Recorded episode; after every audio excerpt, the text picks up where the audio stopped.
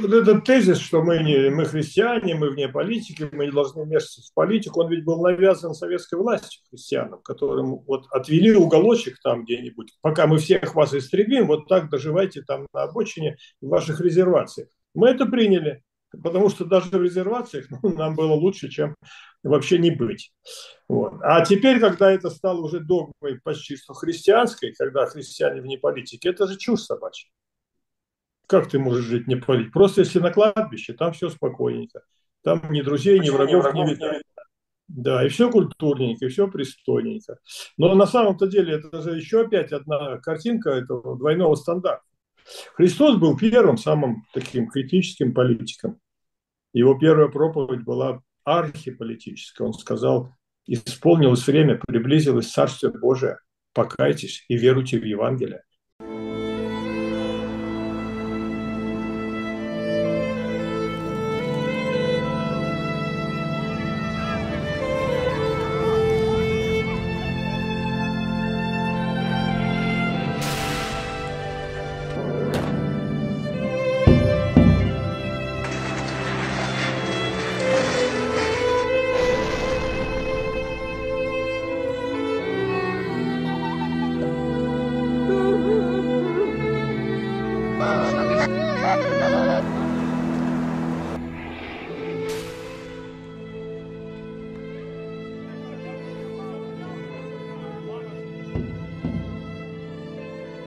Помолимся, Отец Небесный, преклоняемся пред Тобой, вот великий Бог, Творец видимых и невидимых миров, и мы в разных точках планеты, соединенные Твоей неуловимой и непонятной паутиной, преклоняемся пред Тобой, просим, благослови нас, наше общение, рассуждения, вопросы, ответы, пусть они будут для славы Твоего святого имени.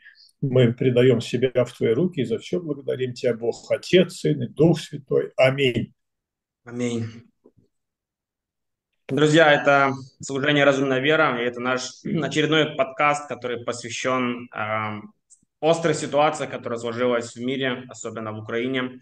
Я сам, как вы знаете, э, беженец э, оккупированного Донецка с Украины, и который хочет также помочь людям в освещении этих важных вопросов. И сегодня с нами Юрий Кириллович Сипко, советский российский христианский деятель, пастор. Он был председателем Российского союза евангельских христиан-баптистов, вице-президент Всемирного баптистского альянса, то есть уже в отставке, но тем не менее Юрий Кириллович, он сделал огромный труд на Ниве Божией, и поэтому самое э, важное то, что сейчас а то, что сейчас определяет его личность, то, что он продолжает служить даже вот уже на пенсии христианскому сообществу тем, что освещает острые проблемы, отвечает на существенные вопросы, и он абсолютно честен перед лицом любых вызовов.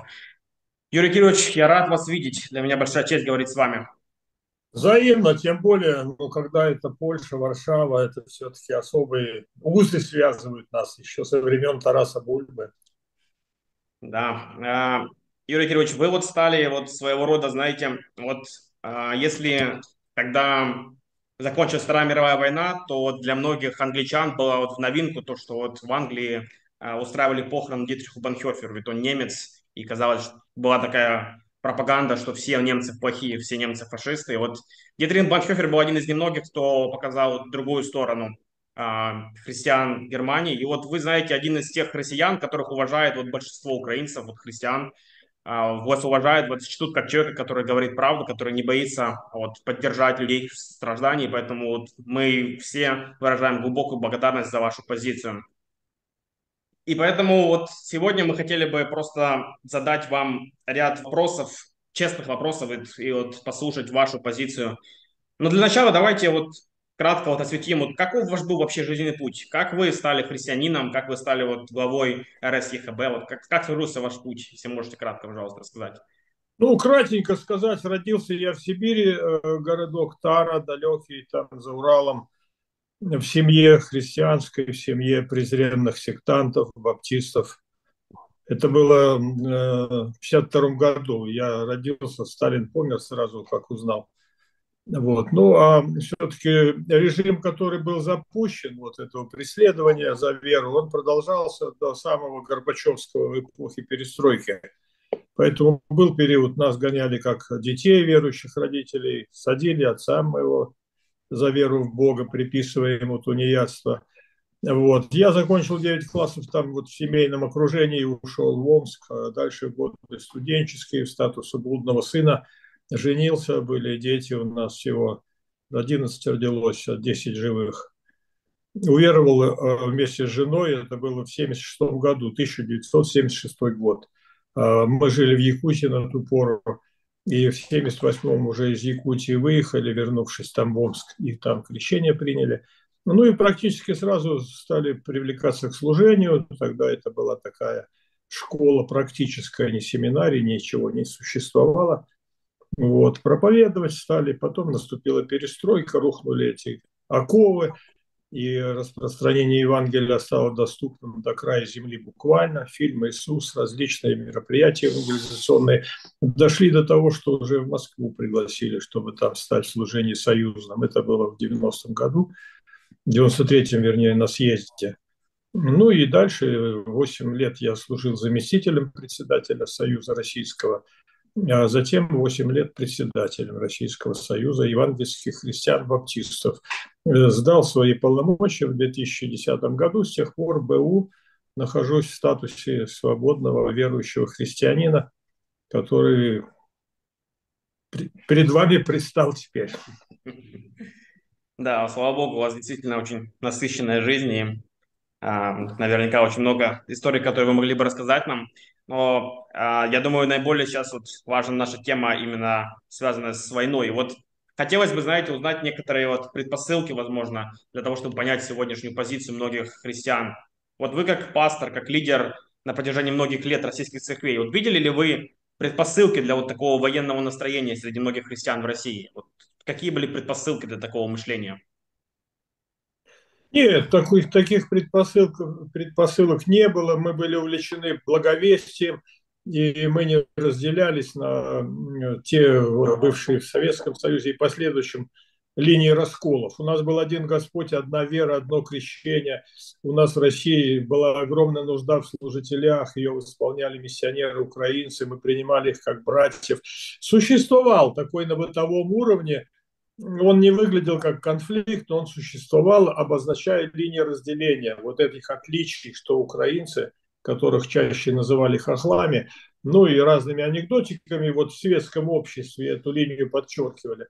А у нас в христианском сообществе она иногда проявлялась как ну, разница культур. Вот, украинские миссионеры, я помню, это было очень так заметно, когда украинские миссионеры в наших же условиях, суровых, сибирских, очень ограниченных возможностей, они все-таки выглядели как ну, такие вот нарядные, такие, такие, знаете, ой, прибранные очень. Вот это было отличие, которое все-таки создавало какую-то линию напряжения.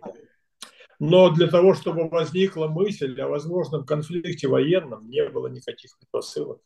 Ее эту линию скрывали и светские власти, которые замышляли, даже за день до вторжения говорили наши власти, что какое вторжение, вы что, на Украину нападать? Да никогда в жизнь. После того, как уже нападение совершилось и были убиты десятки тысяч людей, они все еще говорили, ну, мы не нападали на Украину. Поэтому вот это двурушничество, вот эта вот лживость, которая пропитала все клеточки организма и страны, и граждан этой страны, она также пропитала, к сожалению, и христианское сообщество. К сожалению, это вот проявилось в момент, когда обрушились бомбы на голову украинцев. Но все же, вот почему христиане России поддержали войну в Украине? Ведь ну, мы ведь, по сути, как и украинцы, как и русские, белорусы, читаем одну Библию, и проповеди были очень схожие. То есть вот в чем это проявилось? Христиане России поддержали э, действия власти они были приучены годами, десятилетиями всей своей жизни, они были приучены быть покорны власти. Это главная ценность христианина. Ну и библейский текст, да, который говорит о том, что послушание лучше, нежели жертвы. Это послушание насаждалось во всех сферах, в семейной, в образовательной, в э, гражданской, в такой обыкновенной сфере, производственной. Она насаждалась, конечно же, в политической сфере, и в этот момент, даже когда верующие терпели гонения от власти, чекистской власти, которые доносили, клеветали, судили, неправедными судами судили людей, десятки, сотни томилось в тюрьмах за веру в Бога. И в этот момент, тем не менее, вот эта покорность власти, которая была вбита в подкорку, она проявилась вот в этой реакции. Власть, она типа вот что делает, то делает сам Господь. И поэтому здесь нету ненависти такой к народу или к церкви тем более, а здесь есть именно такая безотчетная, абсолютно без включения мозгов покорность власти. Ну, это очень узко, конечно. У каждого человека есть какие-то свои линии, свои аргументы. Иногда их просто нет никаких, и когда вы включаете эту тему, для вас побеседуем, вопрос задать, они, не имея ответов на вопросы, просто хлопают дверью и отойди от меня. Это уже такая порча в сознании, которую исправить возможно только лишь глубоким потрясением, когда Дух Святой, как Савла, вот так тряхнет об землю головой, и солнцем так опалит, чтобы я слеп и оглох. И тогда встает новый человек и говорит, Господи, что повелишь мне делать? Вот этого не произошло. Все по инерции катилось и прикатилось. И вот, э, ну, вот на мой взгляд, когда мы, вот, вы правы, говоря об СССР, вот, на мой взгляд, когда до, до сих пор есть крестьяне, которые говорят, там, да, что вот СССР это был хороший режим, что там было все хорошо, на мой взгляд, это некоторое проявление, ну, даже, казалось бы, проявление греха, потому что это тот режим, который убивал христиан, который гнал и, по сути, проповедовал безбожие. Э, и вот, вот этот текст постоянно всплывает действительно, то, что все власть от Бога, мы должны покоряться. Вот как вы понимаете вот эту идею а, власти от Бога, покорения, то есть в чем она должна направляться христиан? Ну, гражданские обязанности, которые касаются простых правил дорожного движения, э, техника безопасности на производстве, и прочие вопросы, которые прописаны в государственных законах, ответственность в семье, в семье, детей. Все эти вещи не противоречат Писанию, являются фактически исполнением Божьих предписаний в законе изложенных. И в этой части послушания светской власти, оно не вступает в конфликт с своими христианскими э, убеждениями. Поэтому для меня здесь послушание заканчивается вот в этой части гражданских моих обязанностей и переходит в мое послушание Богу. И апостолы для меня пример, когда они говорят, вы сами рассудите, позволительно ли нам слушать вас более, нежели Бога. Я воспитывался в христианской семье. Вот. И христианский э, в этот период, эти были христиане гонимые. Они э, выбор сделали. Послушание власти, ведь власть им предписывала. Прекратите ваши проповеди, прекратите ваши собрания, прекратите детей водить на собрания. И э, вам будет свобода. Они говорили, нет, ребята, мне Бог сказал проповедовать, мне Бог сказал учить Евангелию, мне Бог сказал воспитывать детей в учении Господнем. И поэтому вы власть там вот на улице, дороги подметать, вот вы там власть мосты строить, я туда не вмешиваюсь, даже сам строю вместе с вами. А вот вопрос формирования духовного и э, развития спасения и проповедь Евангелия, чтобы все люди спаслись, это Бог, Божье повеление, и оно выше вашего. И это мое детское понимание, или, по крайней мере, наблюдение, оно меня сохранило вот в этой части, чтобы мне э, не подменить властью Божью властью человеческой. А, к сожалению, оно сокращалось, это пространство, верующие люди удовлетворялись. Но есть комнатка, где мы собираемся, ну и довольно, и проповедуйте друг другу. Вот вспомните период, когда всех Б издавало инструктивное письмо с подачи светской власти предписывало верующим служителям Э, закрытых собраниях детей не воспитывать, не более трех проповедников, никаких заезжих, приезжих проповедников не должно быть. Литературу духовную никто не издавал и издавать не собирался. Духовные радиопрограммы глушились, как антисоветские. И за то, что кто-нибудь переступал эти запреты, их садили в тюрьму. И такое вот э, инструктивное письмо уже издали сами высшие чины э, церковного руководства. Вот как легко люди переходят эту границу, когда вместо послушания Богу становятся послушными светской власти. Вы как э, россиянин, живущий вот э, изнутри, вот вообще какой, по-вашему, вот процент соотношения людей, которые поддерживают и не поддерживают? Все-таки, ну, я, я понимаю, что не все россияне поддерживают войну, христиане, то есть у меня много знакомых в России христиан, которые не поддерживают войну, как и вы. То есть, ну, какого соотношения вот, примерно, по вашему мнению? Ну, статистикой занимается государственная социология. Они пляшут вокруг 80% поддержки действий государственной власти. Внутри церковных э, вот, собраний, аудиторий или общин такого исследования не проводили. Вот. Но я думаю, что э, этот процент такой же, как и за пределами церковной ограды. Касательно вот позиции, которую мы находим, допустим, в Писании. Вот какой вообще должна быть позиция христиан в отношении войны? Вот э, часто можно услышать, что христиане должны быть аполитичны, там, наше жительство на небесах, поэтому мы не должны вмешиваться в политические вопросы. Вот э, какой должна быть позиция христиан по отношению к войне? Как она должна выражаться?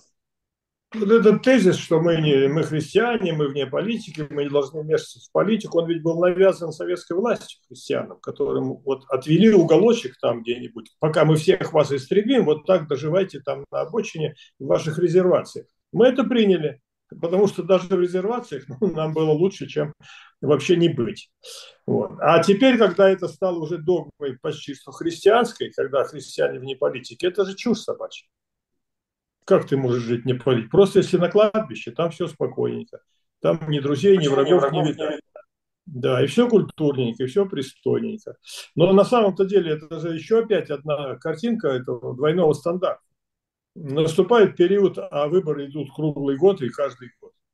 Наступает период, и мы приходим к этим э, участкам э, для голосования избирательным, да, и там вот этот вот христианин, который вне политики берет бюллетень, там написано Ваня косой глаз, Валя кривая нога, и выбери вот из этих трех кандидатов кто. И ты, христианин вне политики, стоит и рассуждает, так, у этого кривой глаз, у этого косая нога. Вот этот, кажется, парень ничего, да, я проголосить за него буду. Вот она политика, это борьба за власть. Христос был первым, самым таким критическим политиком. Его первая проповедь была архиполитическое. Он сказал, исполнилось время, приблизилось Царствие Божие, покайтесь и веруйте в Евангелие. То есть всем установкам мировоззренческим, какие существовали на тот период, он им всем отказал в доверии и сказал, ребята, кончилось это время хаоса. Пришло время Царствия Божия, покайтесь и веруйте в Евангелие. И это была претензия на власть Божью в нашу человеческую среду. А мы сегодня говорим, мы вне политики. А, а где мы тогда живем, если мы вне политики? Мы все время в политике. В вопросах самых бытовых мы все равно политические пристрастия определяем. Внутри церковная жизнь, она вся пропитана политикой. Кто главнее, кому послушаться, кого не послушаться, с кем мы вместе, а, а кого мы не принимаем. И мы ищем для себя аргументы, мы с ними не общаемся, потому что они такие сякие. Мы говорим, это вопросы религиозные. Нет, это вопросы политические религиозные вопросы просто констатируют. Верующий в меня имеет жизнь вечную и на суд не приходит. А мы это откладываем, божественное вот откровение и предписание, и начинаем смотреть, прическа не такая, рубаха не такая, каблуки не такие, штанишки не такие, и мы сортируем людей совсем не по духовным качествам. Это вся политика. Да, и Христос сам говорил, что будет э, воля твоя как на небе, так и на земле. То есть не просто, что как там на небе, но еще да, и на земле. Так, это наша молитва. Это наша молитва, это, это все время призывание Божьей власти в нашу земную жизнь. И мы, покоренные Божьей властью, вот здесь делаем политический выбор, отказывая этой земной власти в ее праве или в ее желании влазить в мою духовную жизнь. И власть, кстати, приняла это принципиально или, по крайней мере, декларативно. Она же говорит свобода совести. У нас в России закон называется о свободе совести. Правда, совести нету и свободы нету, а закон есть. Угу. Да, то есть и те же самые вопросы абортов, например, да, или там каких-либо ЛГБТ-сообществ, это тоже вопросы политики. И я замечаю, что христиане часто говорят о вне политики только тогда, когда это либо страшно, либо неудобно. То есть мы говорим только там, где это выгодно. И в этом да, проблема. к сожалению, у нас нету. Ну, на самом деле, вопросы, вот, касающиеся такой темы, как вы назвали, ну, он непростой вопрос, поскольку он все-таки э, вторгается в ту сферу жизни, где есть э, человеческое здоровье, человеческая жизнь целиком – и здесь уже сложная, сложная тема. Нет однозначного ответа, который можно было бы сказать вот так. так. Вот так надо жить. Э, в каждой судьбы своя дорога, свой тупик, свой перекресток. И почему Писание говорит, а вот он так решает, и он за это будет отвечать. А мы же все это привнесли в общественную повестку. И мы каждый вправе решать судьбу другого, свою собственную не решив. Отсюда этот хаос, отсюда эта война. Мы пошли решать судьбу Украины, а свою так и не решили. И мы спокойно вот крушим города и села, уничтожая жизни человеческие в соседнем государстве, а свою собственную деревню забросили. Там хаос, там бурьянами все зарастает. И вот это у нас стоит героизм, это у нас стоит, понимаешь, высочайшая цель – переделать мир. А переделай свою собственную душу. Переделай свою собственную мусором заваленную избушку. А нет, это неинтересно. Как говорил Фазиль Искандер, вот там вот сад вырастить за полярным кругом, виноградник. Вот это задача нам стоящая. А собственный полисадник подремонтировать, а чепуха какая, зачем он нам нужен? Да, к сожалению. А, вот с самого начала от войны у вас были какие-то сомнения, борьба? Вот были у вас сомнения ваши, а, у вашей позиции? Вот каждый день на вас льется волна критики. Вот, например, одно из видео а, озаглавлено так вот. Юрий Севко, покайтесь, остановитесь, пока Бог не остановил вас. То есть вот таких сообщений очень много вы получаете. Вот были у вас какие-то сомнения? Ну, ну вот позиции? Э, еще, это же вы процитировали, не знаю какого автора, но это еще одна тоже капля, подтверждающая, что он может заботиться о Юрии Сипко, а о себе позаботиться не в состоянии. И вот эта иллюзия, что он вот тут где-то чего-то починил, или обличил, или осудил, она создает ему иллюзию, что он в какой-то активной фазе жизни находится. А он находится под влиянием лжи, под обольщением. Он берется судить того, о ком вообще не знает. И он вообще исключает Бога из нашего вот общества, потому что Бог мне определенное откровение дает, и мне дает определенную задачу, за исполнение которой он спросит меня, и я эту задачу выполняю. А ты кто, Павел говорит, спра... он спрашивает, но он же, он же говорит четко, а ты кто, судящий чужого раба? У нас этой мысли даже нет. Да? Блажен, кто, из, кто уверен, кто верит в том, что избирает, кто не сомневается в том, что избирает. Блажен. А здесь мы каждого ковыряем, каждого судим, каждого подозреваем. Это наше наследие социализма, оно губительно, оно церковь разрушает. Оно церковь разрушает, веру разрушает. Потому что вместо Бога каждый встает, кого вы там процитировали, и он берет на себя миссию Бога судить забыв о том, что Бог сказал, не судите, да не судимы будете. Каким судом судите, таким судом будете судим.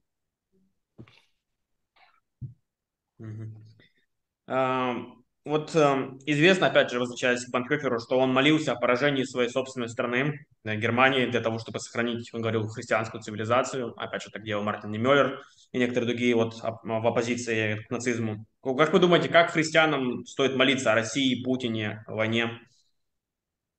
Ну, Бонхёфер в этом случае стал героем уже, потому что вот так вспыхнуло очень-очень близко к этой германской истории, когда нацизм там вдруг начал развиваться, приобрел такие страшные формы и вверх в мир, весь мир вверх в эту страшную мясорубку войну.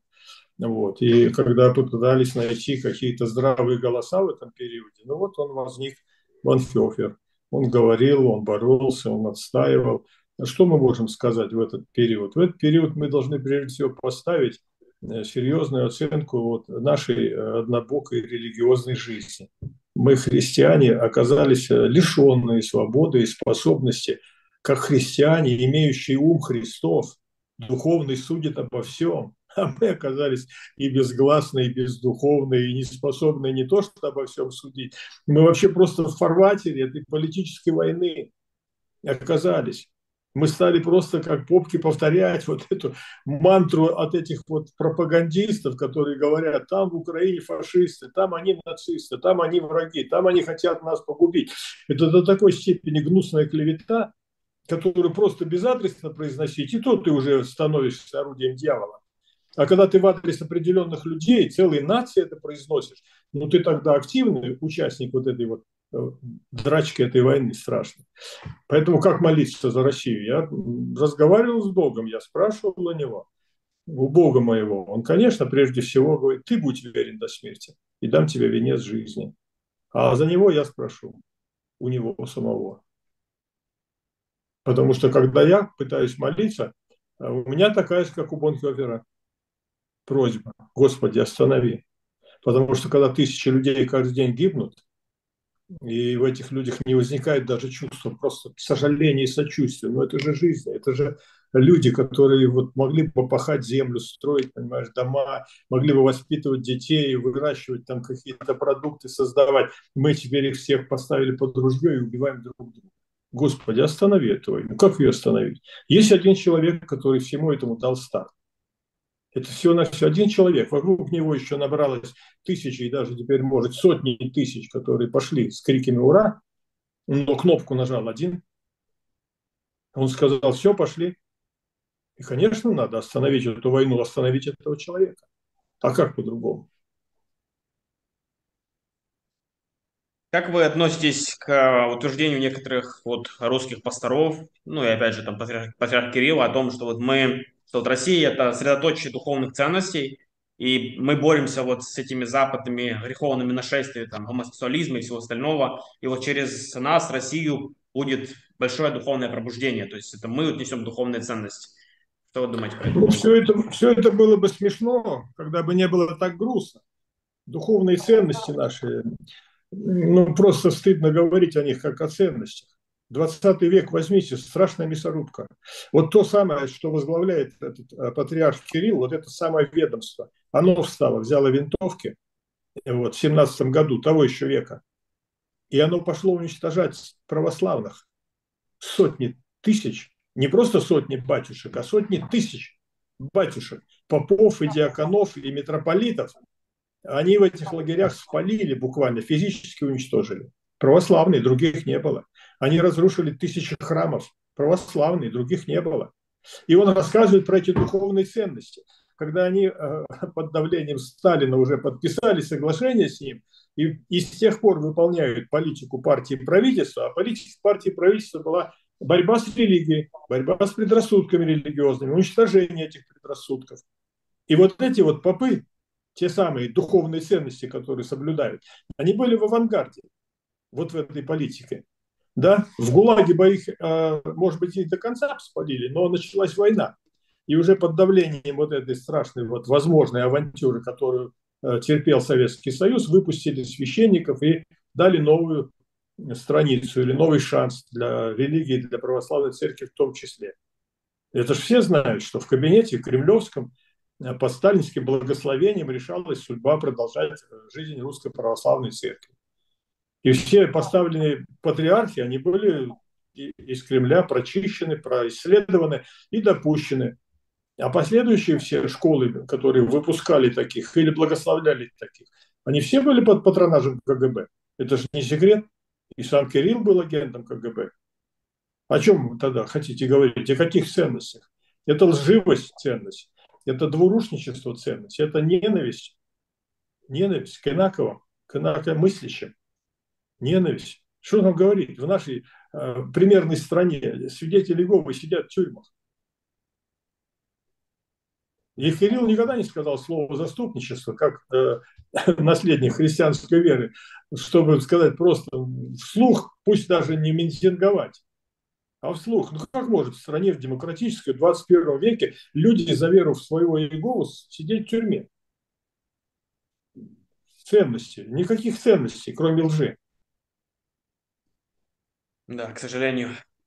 Вот э, вы говорите прямо вот э, об этих всех вещах. Вот э, вы не боитесь говорить вот эту все, все эти вещи? Есть ли у вас опасения за вашу жизнь, то есть жизнь вашей семьи?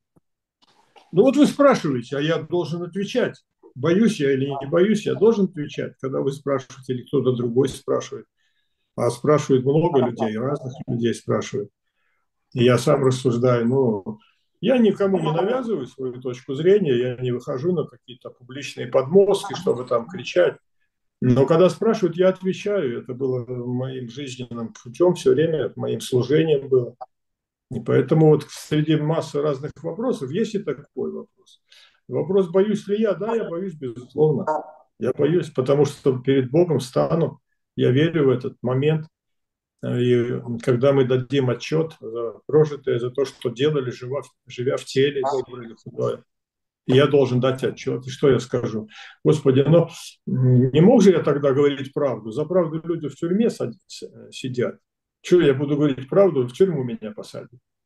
Апостолов-то не только в тюрьму посадили, головы сняли. А Христа моего Господа за что посадили? Он спрашивает, кто из вас обличит меня в неправде? А если я говорю истину, то почему вы мне не верите? И когда никто не нашел в нем неправды, может, все равно приговор не отменили, распять его, распять его, нам Вараву отпустим. И мы сегодня тоже стали служителями Варавы. Когда мы говорим ложь, прогибаемся под вот этот изменчивый мир лукавый. Священники, проповедники Евангелия. Говорим, да это не наше дело, мы вне политики. А где мы тогда? Ну где мы тогда? Если общество живет своей дорогой, Христос сказал, идите до края земли и проповедуйте Евангелие Царствия всей твари. Когда научите все народы, и крестя их, и уча соблюдать все, что я повелел вам. А мы от народа отвернулись и говорим, у нас вот тут, тут хорошо. Мы верим в Бога, в Царство Небесное, мой дом на небе за облаками. Это же вовсе не христианство. Это не христианство. Вот как христиане, вот если, допустим, теперь говорить о христианах в Украине, вот а, опять же, многие говорят о том, что вот христиане не должны как-то вот брать в руки оружие или там защищаться, или что-то еще делать. Вот э, что вы думаете по этому поводу? Как христиане должны реагировать вот в Украине на эти обстоятельства? Ну, я думаю, по этому поводу христиане очень правильно решили этот вопрос. Я помню интервью э, Валерия Степановича, Антонию давал ему, и он рассказывал, что они еще до начала вот этой вот активной фазы военной Э, смотрели, рассуждали, молились, и у них было вообще согласное решение, что каждый человек, верующий в Иисуса Христа, принимает для себя решение. А когда наступает вот это военное время, один из наших верующих может принять решение убегать, как Христос сказал. Услышите о военных слухах, бегите.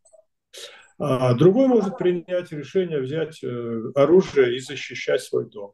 Это его право братья так решили вот, по убеждениям совести.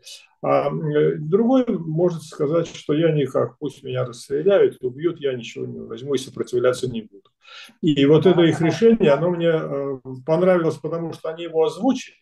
Это не просто было такая по умолчанию, ну каждый там наступит минута трагическая, каждый пусть решает. Нет, они ее озвучили, эту позицию. И мне это нравится. Я считаю, что это очень мудрая библейская позиция. Каждый имеет Духа Святого, Слово в руках и принимает решение. Защищая с оружием в руках, он выполняет свою миссию и свой долг. Нет больше той любви, как если кто положит душу свою за друзей своих. А кто-то убежал, а, спасая семью, если была такая возможность. Такого тоже судить не надо. Украинский народ показал э, вообще то, что он народ, то, что они сплоченная нация, то, что у них есть дом, не только мой личный огород, а дом как страна, эм, вместе с соседями, с людьми, которые, может быть, в иной вере находятся, но мы находимся рядом, и мы защищаем свой дом вместе. Это показатель очень высокой духовной культуры. А что вы думаете относительно призывов некоторых служителей, например, что мы можем с помощью там, взяток или других средств там, отказываться от служения там, в армии, то есть мы не должны как-то вот в этом участвовать, то есть вот как в этом плане христиане ну, должны поступать? Каждый решает сам. Здесь опять принцип не судите никто никак прежде времени, поэтому каждый решает сам. Вот. Наша большая беда в том, что мы судьбу другого готовы решать. Критиковать ли ее, осуждать, или напротив делать как образец и всех гнать в одно стадо. Я считаю, что во всех сферах и в сегодняшний тревожный период, и в мирное время э, Евангелие, благодать Божия, силу Духа Святого, они формируют каждого человека как Божий сосуд, благопотребный на всякое доброе дело. Не стадо, не безликую какую-то массу, а именно каждого человека. И мы видим в Евангелии, когда и в Ветхом Завете, и в Новом Завете, когда Бог выделял людей из общества, из массы, Он давал им вот эту вот особую миссию, и они были вопреки там, тенденциям, принятым в народе, общественным настроениям. У них был контакт с Богом, и они выполняли божественную миссию. Христос показал нам это. Да, что тут вы про меня говорите? Мой отец меня послал, мой отец мне поручил, я выполняю волю моего отца. Это, безусловно, совершеннейший образец, но я считаю, что христианин должен стремиться именно к этому образцу. Ведь и Христос сказал, будьте совершенны, как совершенный Отец ваш Небесный. Поэтому ну, каждый решает сам, каждый будет отвечать за себя. Но если говорить о том, каков должен быть христианский выбор и каков должен быть христианин, это христианин, стремящийся быть подобным Христу. Как апостол Павел говорит, подражайте мне, как я Христу. Um, вот um, огромный сейчас существует разрыв, разумеется, между украинцами и россиянами. Вот многие, многие христиане в Украине тоже очень глубоко вот обижены тем, что многие пастора отказались вот как это выразить позицию свою. То есть и сейчас очень много звучит таких слов, что мы никогда не простим, например, ну, со стороны советских, особенно властей. Вот как вы считаете, вот как мы можем преодолеть этот разрыв? Вот какие, может быть, должны действия со стороны христиан быть, чтобы преодолеть этот разрыв, возможно, после войны или уже сейчас, чтобы процесс этот начался? Ну, сейчас разрыв преодолевается на поле боя. Э, идет кровавая мясорубка, и до таких разумных, серьезных, благочестивых размышлений очень далеко. Люди буквально искромсаны бомбами, ракетами, пулями, минами различными. Ведь обнаружилось, что снаряжение военное на уничтожение человека, кажется, не имеет пределов. И с неба, из-под воды, из-под земли, и со всех концов несется смерть. А потом мы говорим о высоких моральных, духовных каких-то там аргументах, призываем там к каким-то там высоким. Мы вдруг обнаружили, что вся эта богословская философия в этот момент она лишняя. Она не действует никак, никак не действует. Ну и по-настоящему признаться надо, надо признаться, это и в мирное время было видно, что она не действует. Это чепуха для людей, которые библиотечное сознание есть. Сидеть с книжкой и там читать, писать, слюни пускать. Но оно никогда ведь не формировало жизнь никогда не влияло даже на, на простые вот институты, в семью. Тысячи книг, тысячи конференций, тысячи наставников, но каждая семья развивается индивидуально. В каждой семье свои вот эти столкновения, линия фронта, иногда поражения, иногда жертвы. А теперь пошла, пошла стая на стаю, народ на народ. И мы рассуждаем о высокой морали. Нет, когда становится бойня, когда уже вот приберутся все трупы, когда вот придем мы на развалины наших городов и сел или наших избушек деревенских, вот тогда вот начнется плач и слезы.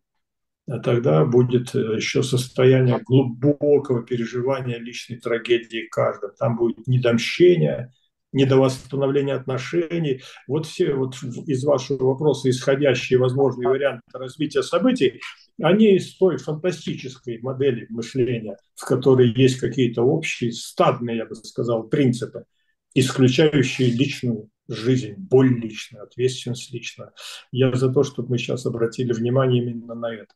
Личная боль, вдовы, потерявшие мужа, ребенка, который осиротел, раненого, безногого или безрукого, пришедшего там с полей войны, независимо с какой стороны фронта. Вот там душа человеческая терпит катастрофу. Христианская мысль должна обращена быть к этому человеку. В первую очередь. С любовью, с милосердием, с хлебом насущным и со словом жизни Евангелия.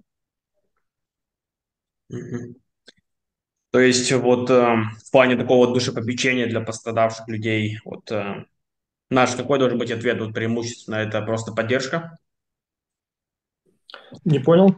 Вот э, когда мы говорим о душепопечении для людей, особенно которые пострадавших, у которых есть какие-то травмы, вот, вот как мы вообще можем к этому подойти? Вот, возможно, не знаю, вырастить поколение каких-то психологов, или вот как вообще вот эту проблему можно будет, ну, хотя бы сузить количество пострадавших? Ну, это вопрос э, сложнейший. Ответить в общем, это будет так, наверное, дежурная фраза. Каждый персонально и индивидуально. один человек может выходить из этого с большей или меньшей душевной травмой, другой может быть поражен так, что у него вообще нет шансов на жизнь. Он в отчаянии глубочайшем, с утраченной верой. Это всегда индивидуально. Но если как христианин и душепопечитель, прежде всего нести такому человеку любовь. Я учусь у Христа, который подходил, прокаженный ли то, парализованный ли то, голодный ли то, слепой ли там, и глухой ли там, без ног, без рук – он ко всем подходил с любовью. Вот я поражаюсь, что у Иисуса Христа, в отличие от нас, от проповедников 21 века, никакого упрека в адрес. Он никому не сказал, ах ты грешник, вот докатился до, до чего. Даже блудный сын, этот оборванец вонючий, который пришел от свиней, отец выбежал к нему навстречу и целовал его. Вот образ наш Божий. И это образ для попечения наш, просто с любовью. Чем помочь? Подать водичкой, перевязать рану, как тот, который разбойниками избитого перевязал раны елеем, там смазал, на сленке увез в гостиницу. Вот это образец любви. Ведь вопрос был, а кто мой ближний, как его любить? Вот так люби. Иди и ты поступай так же. Иди и ты поступай так же. Не судить, не упрекать. На какой стороне ты воевал, за кого ты воевал, стрелял ли ты, убил ли ты. Это все вопросы вообще не стоит не задавать, ни, даже в душе своей не иметь. Нужно видеть перед собой человека, убитого грехом. Убитого буквально, он шевелится, он хочет есть, но у него душа, вот она спепелена буквально, и она сожжена буквально на этих фронтах. Там, брат ты мой, не до сантиментов. Там нету ограничений, которые вы сказали, вот этого делать нельзя. Понимаете, срываются все запреты, срываются все моральные установки, потому что жизнь человеческая ничего не стоит. Больше того, убить человека становится каким-то смыслом. Это страшная катастрофа. Страшная катастрофа. Да. да. Вот на, на таком более личном уровне вы, как отец, э, многодетный отец, который вырастил а, довольно много детей, у вас большая семья, вот э, как вы бы советовали или как вы вот прививали вашим детям вот христианскую веру и вот ценности христианские, вот ценности жизни, вот ценности вот того, что мы должны уважать свободу других людей и так далее. Вот как, как, как вы это делали? Был, был у вас какой-то вот к этому подход? Ой, брат, ну это вопрос же целой жизни. Это же нет какой-то инструкции, там 9 пунктов, вот, вот, вот, вот. Это всегда жизнь, и она задает вопросы трудные. И это, ну, я, я не могу сформулировать. Я вижу многих людей, которые проводят там, пишут книги, проводят семинары учебные, готовы отвечать на все вопросы, как нужно сделать, чтобы было то, другое, третье. Невозможно.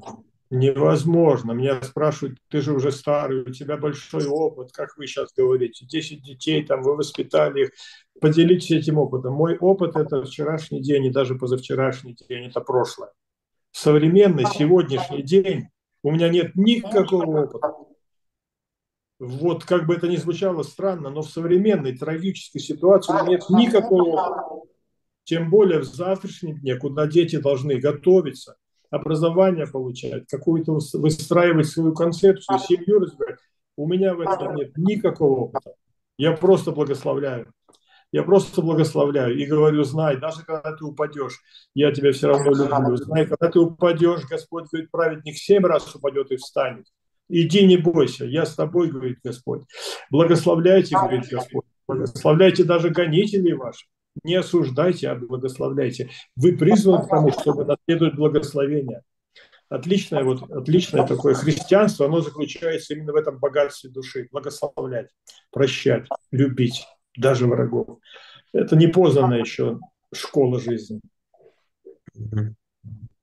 Вот э, должен ли христианин, вот особенно вот в такой ситуации, э, как в России, вот как-то вообще сотрудничать с государством, то есть, ну, все-таки э, государственная политика неоднозначна, какие-то, может быть, позитивные моменты, какие-то негативные, то есть, вот как вообще церковь какое должно быть отношение вот, к э, взаимодействию с государством? Если там, государство предлагает, возможно, программы, или мы можем предлагать государству программы? Ну, мы в государстве рождаемся, из пеленок находимся уже в государственном окружении, попечении всяческих разных институтов государственных. Поэтому сотрудничество с государством, оно неизбежно является естественной средой вот, и опытом жизни нашей. Но у нас в Советском Союзе посложнее было. У нас была прошла весна, настало лето – Спасибо партии за это. Нас воспитывали, вот партия вам дала рубахи, трусы, партия дала вам карандаши, партия вот в школу вам образование дает. И это патриотизм такой воспитывался, гнусный, в который личность убивали буквально, заставляя всех стадно мыслить одинаково. Вот сегодня, когда мы говорим об отношениях с государством, это а, мы рождаемся в определенной государственной системе. Можем ли мы что-то изменить? Мы прежде всего должны изменить себя вот э, себя осознать, себя сформировать, для себя сформировать, для Бога себя сформировать. Потом отсюда, от меня уже осознавшего себя, я могу какие-то вот в отношениях с государством э, вещи, как сотрудничество вы назвали, они неизбежны. У меня паспорт государственное, образование государственное, я имею разные лицензии на ту или другую деятельность государства, я плачу налоги государству. То есть это уже заданная программа, из нее не, не выскочить никуда. Она является для меня ну, непреодолимой. Сотрудничество что предполагает? Э, которое вызывает во мне опасения. Вот когда мою христианскую духовную жизнь государство пытается регламентировать. Вот здесь я встаю и говорю, можете мне голову снять, но вот это я не позволю. Это мои с вами отношения на этом закончились потому что я принадлежу Господу. Но для этого я в себе самом должен это осознать. Какие для меня божественные атрибуты вот, вкладывает Господь, чтобы я стал как э, апостол Павел говорит, вы письмо Христово, написанное не чернилами. Вы храм Духа Святого. У вас есть это звание детей Божьих. Вы, вы Богу обращаетесь, Отец наш Небесный если вот это осознанное во мне гражданство небесное, и оно меня дисциплинирует в определенных рамках, вот тогда, исходя из этого, я могу допускать э, отношения с государством больше, меньше, в той или иной или в третьей степени. Но если я не сформировался как христианин, тогда вопрос о сотрудничестве с государством исчезает, потому что для меня тогда Бог становится государством, государство становится для меня и конституция вместо священного писания – и государственные все нормы и правила, они вытекают из э, этой жизни практически, они для меня являются главными. Вот мы, мы это видим теперь, когда государство погнало людей на войну, и они спокойно пошли.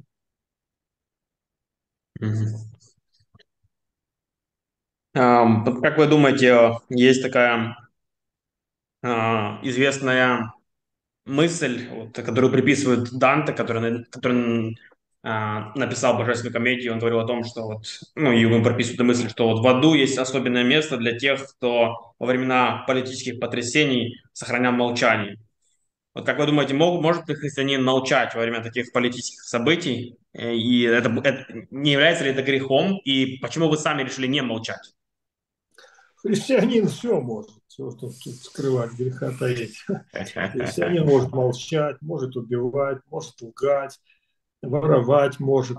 А вот весь набор существующих грехов христианин может. Павел говорит, мне все позволительно. Он так сам даже вот как бы давая такое разрешение, мне все позволительно, но не все полезно. Если христианин водится Духом Святым, у него возникает вот эта граница, которая он говорит, а вот этого не позволю себе. Поэтому э, может ли он молчать? Для некоторых молчание может оказаться лучшим исходом. Данте рисовал там ад и отсеки для разных категорий.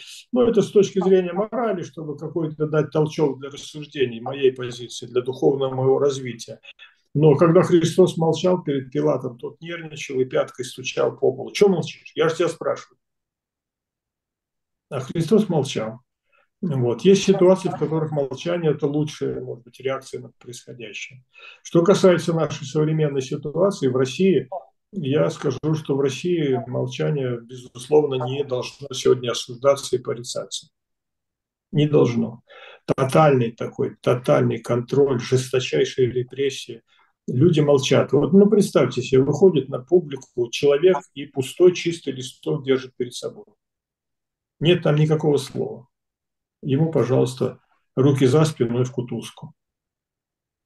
Девочка где-то там в Тульской или в Рязанской области нарисовала плакатик, наверное, в школьной программе «Нет войне». Или мы за мир, как было в Советском Союзе. Отцу два года тюрьмы.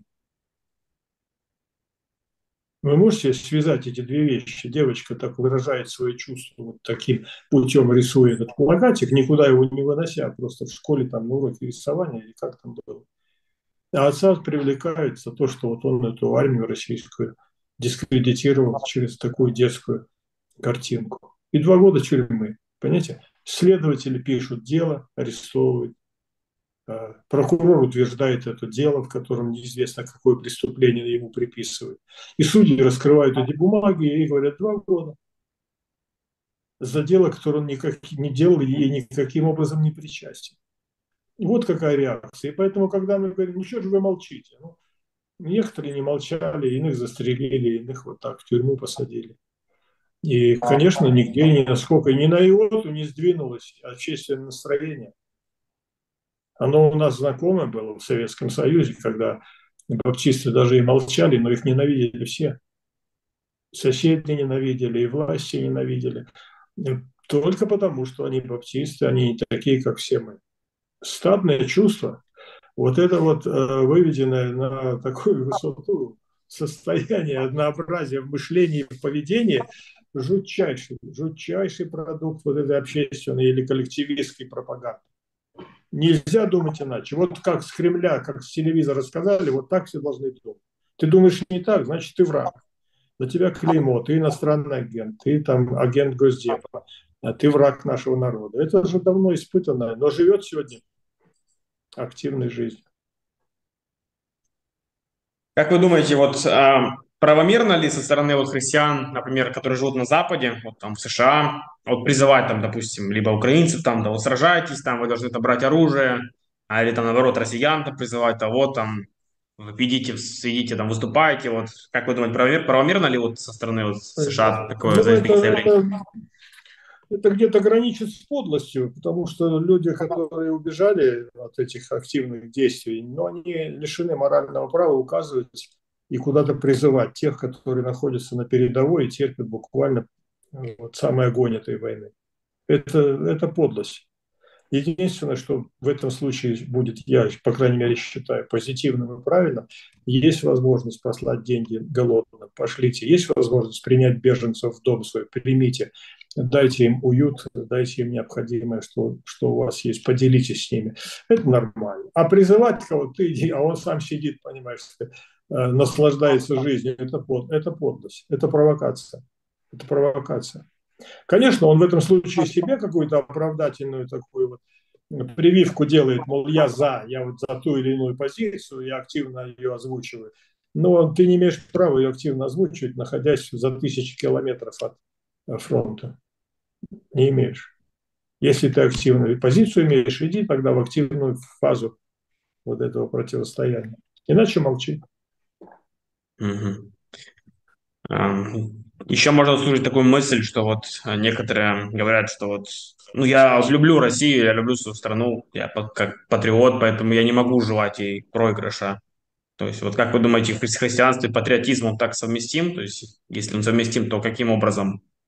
Ну, любить свой народ – это нормальное качество, оно естественно в каждом из нас. И у Савла Павла было такое, что он говорил, я вот ради моего народа готов быть отлученным от Христа. Конечно, это была гипотетическая вот посылка, но тем не менее он ее посмел записать, и она осталась на века.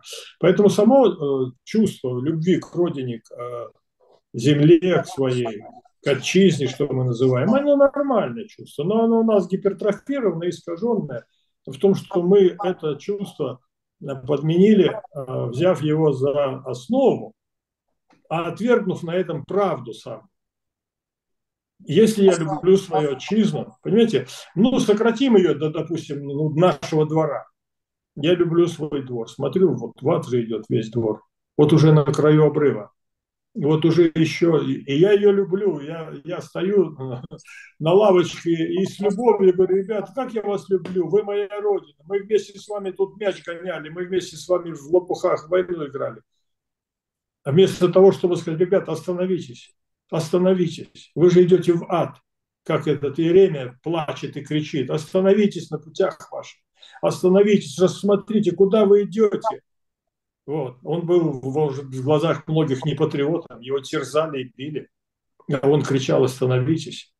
Поэтому вот когда вы говорите такую модель а, любви к отчизне, ну, как говорили, патриотизм – это последнее прибежище негодяя.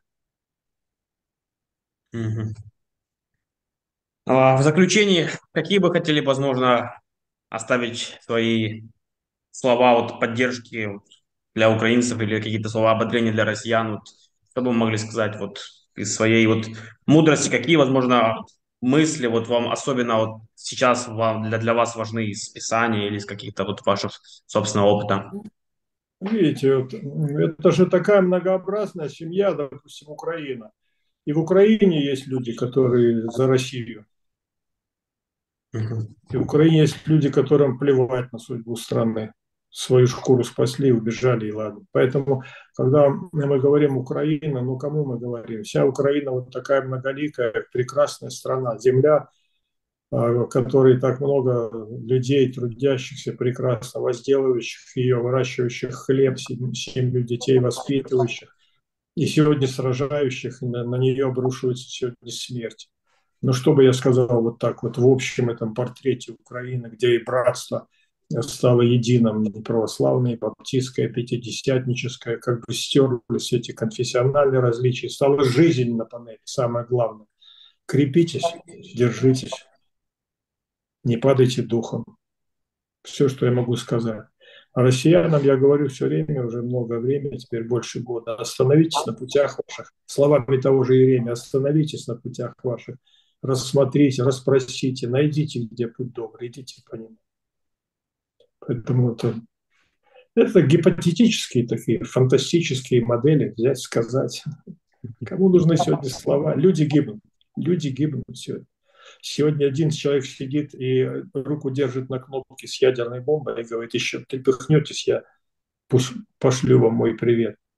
А другие в дрожи говорят, трясясь, трясясь от страха, будет или не будет пошлет или не пошлет, нажмет или не пошлет.